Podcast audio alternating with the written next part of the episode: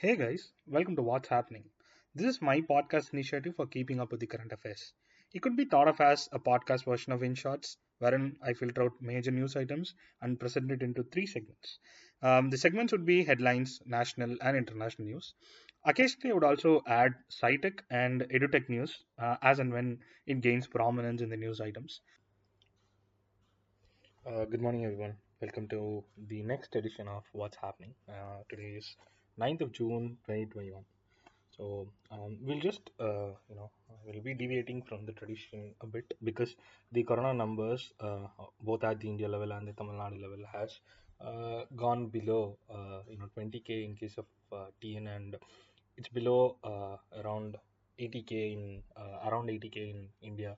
And the test positivity rates are also coming down. So we'll not be looking at corona numbers today and for few days until it becomes a concern.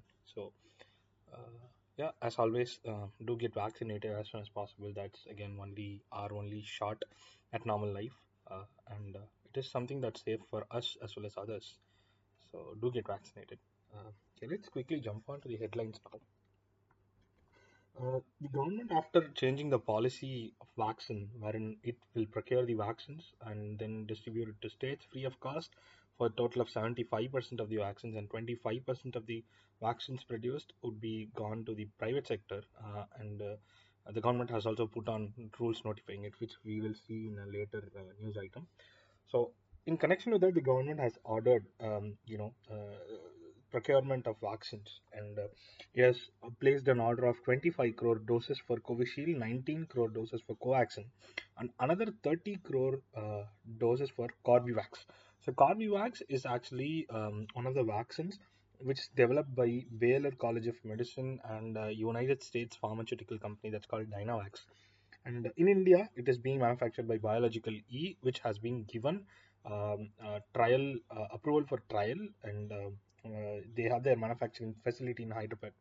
So if you add all this, uh, it comes around total of 74 crore vaccine doses between the um, months of August and December. So the government uh, wants to increase and uh, you know as much as possible reduce the supply gaps that we saw in the past month. Even now, uh, supply crunch exists for the states. A lot of districts in Tamil Nadu itself do not have vaccines. When people reach the vaccination camps, they're told that there are no vaccines today and asked to come back tomorrow or day after tomorrow with an uncertainty that when actually the vaccine would would be released for them so hopefully we will tide over such um, you know stages if we have enough vaccines. Um, so yeah so that's about it. So uh, also uh, to add to the vaccination rate around 14.2% of the population has received at least one dose and close to 4% have received all of the two doses that is fully vaccinated. Right. Uh, so next news items regarding ladakh. So ladakh is a union territory in the northern part of india it was um, it was a part of Jammu and Kashmir state, uh, which was bifurcated into three parts. One would be Ladakh Union Territory, the Jammu Union Territory, and the Kashmir Union Territory. So uh, Ladakh um, is now uh, governed by an administrator, similar to uh, certain other union territories like Daman and Diu, Lakshadweep. It does not have an elected government. It is ruled, um, you know, by a representative from the center who is called the administrator. And the administrator of Ladakh has notified that all the jobs, uh, the government jobs in the Ladakh Union Territory are reserved for only the residents of Ladakh. This um, basically comes at the backdrop of the pandemic, wherein people have lost jobs, and if at all the Union Territory jobs are also, um, you know, given to outsiders, uh, the people in the region might not develop much out of it. So that might be one reason for it, and that is the notification from Ladakh. The Supreme Court has also passed an important directive to the states and union territories to ensure that, um, you know, uh, during this pandemic, uh, certain children have been left orphaned, uh, which is a very sad reality. Uh, of course, the governments have taken some measures for their education. Um, the PM has announced uh, certain schemes for them, and the state government has also, uh, you know, provided protection to such children. So, the Supreme Court has um, specifically asked the states to uh, you know make sure that these children who are orphaned by the impacts of COVID-19 are not uh, do not face a break in the studies um, because of these. So proper counseling or any other financial support or moral support has to be provided by the states, and uh, uh, it has also asked the states to you know pass rules to the schools regarding this, um, so that no other child is left behind uh, an year because of the pandemic. Uh, it, uh, the other uh, issues with respect to child rights would be property rights, educational and employment opportunities are certain issues that are to be taken up on June 27 when this particular petition um, comes for, for hearing again um, on June 27. right.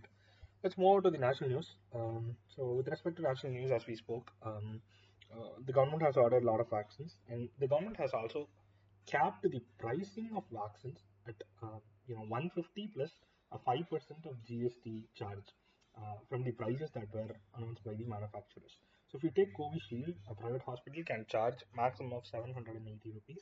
For Covaxin, it will be 1410 rupees. And for Sputnik 5, it will be 1450 rupees. This is the maximum amount that they can charge you. They cannot charge more. Uh, so I guess most of the hospitals will definitely charge this much.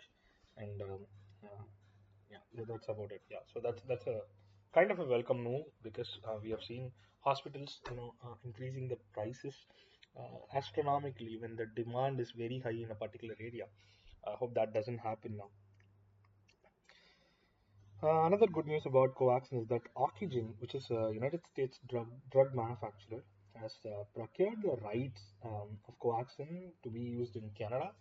Uh, so this this has been provided by Bharat Biotech to Ocugen, but I guess uh, the vaccine has to go into test by the Canadian medicinal regulator still.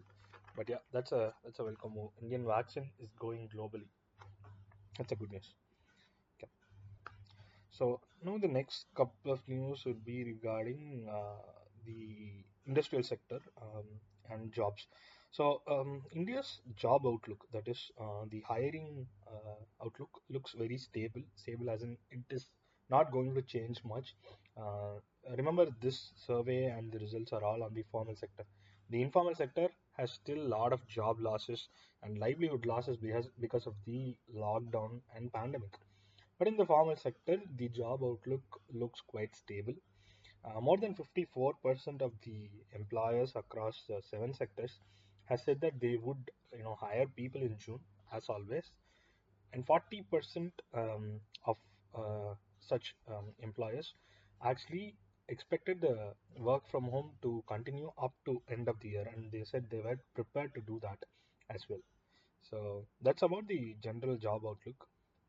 The next news item would be regarding uh, textile uh, micro small medium industries so textile sector is a very very oldest sector in india that uh, contributes to the revenue and gdp of india uh, there are a lot of pockets um, in India with respect to textile. Very famous things are uh, Chennai Kanchipuram belt, the Kanpur belt, the Gujarat belt. So these are you know, the, the Banaras um, saris. These are all very famous belts or pockets of lands where um, a lot of weavers uh, work and they produce high quality textile materials and all that. So the concern here is the credit um, offered by formal banking banks have reduced to 20% for all of these sectors. So normally if you go into these areas, the banks would offer maximum money um, as credit to, uh, you know, even more percentage of money as credit to these kind of industries because, uh, you know, these places have the right environment to, uh, you know, to uh, extract silk, to weave silk. Uh, they have the right network, the right supply chain network, and they have means of exporting. So whenever you start a company um, in these textile pockets, a textile company in these textile pockets, it is expected to generally fare well. So banks will be ready to offer you credit for that uh, loans. But uh, recent after the pandemic, uh, the banks are hesitant and it has dropped to over 20%. It's not only that the banks are hesitant, the uh, you know um, people starting new business obviously would have almost gone down to nil. So that is also one of the reasons for this uh, you know reduction in the credit um, that's offered by the banks. There are also other problems like high fuel cost um, in transporting these goods from one place to another, and uh, there are also the raw material cost of uh, you know silk and other uh, clothing goods that uh, that comes out, the raw materials of such goods have also increased. So you know the the request of the people of this area is to you know help the government subsidize certain things out of it so that they could get a bit of bit more profit uh, and then they can mitigate these uh, negative effects of the pandemic. Right, I think we're done, except for one international news, which a lot of you might have faced yesterday as well.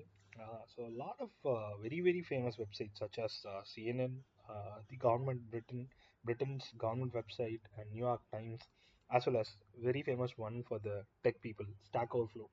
All of these sites had one thing in common. Yesterday evening, everything went down. Everything threw up a 503 error, uh, saying the service was unavailable. The reason was that all of these sites commonly used um, something called Fastly. Fastly is a edge serial network, meaning that it has certain servers at different regions of the world, so that uh, say if if the data center location of a particular website is US, um, when somebody from India accesses it, um, it the whole time that it takes has to go to US data center, fetch the data, and then come and show it to you on your computer.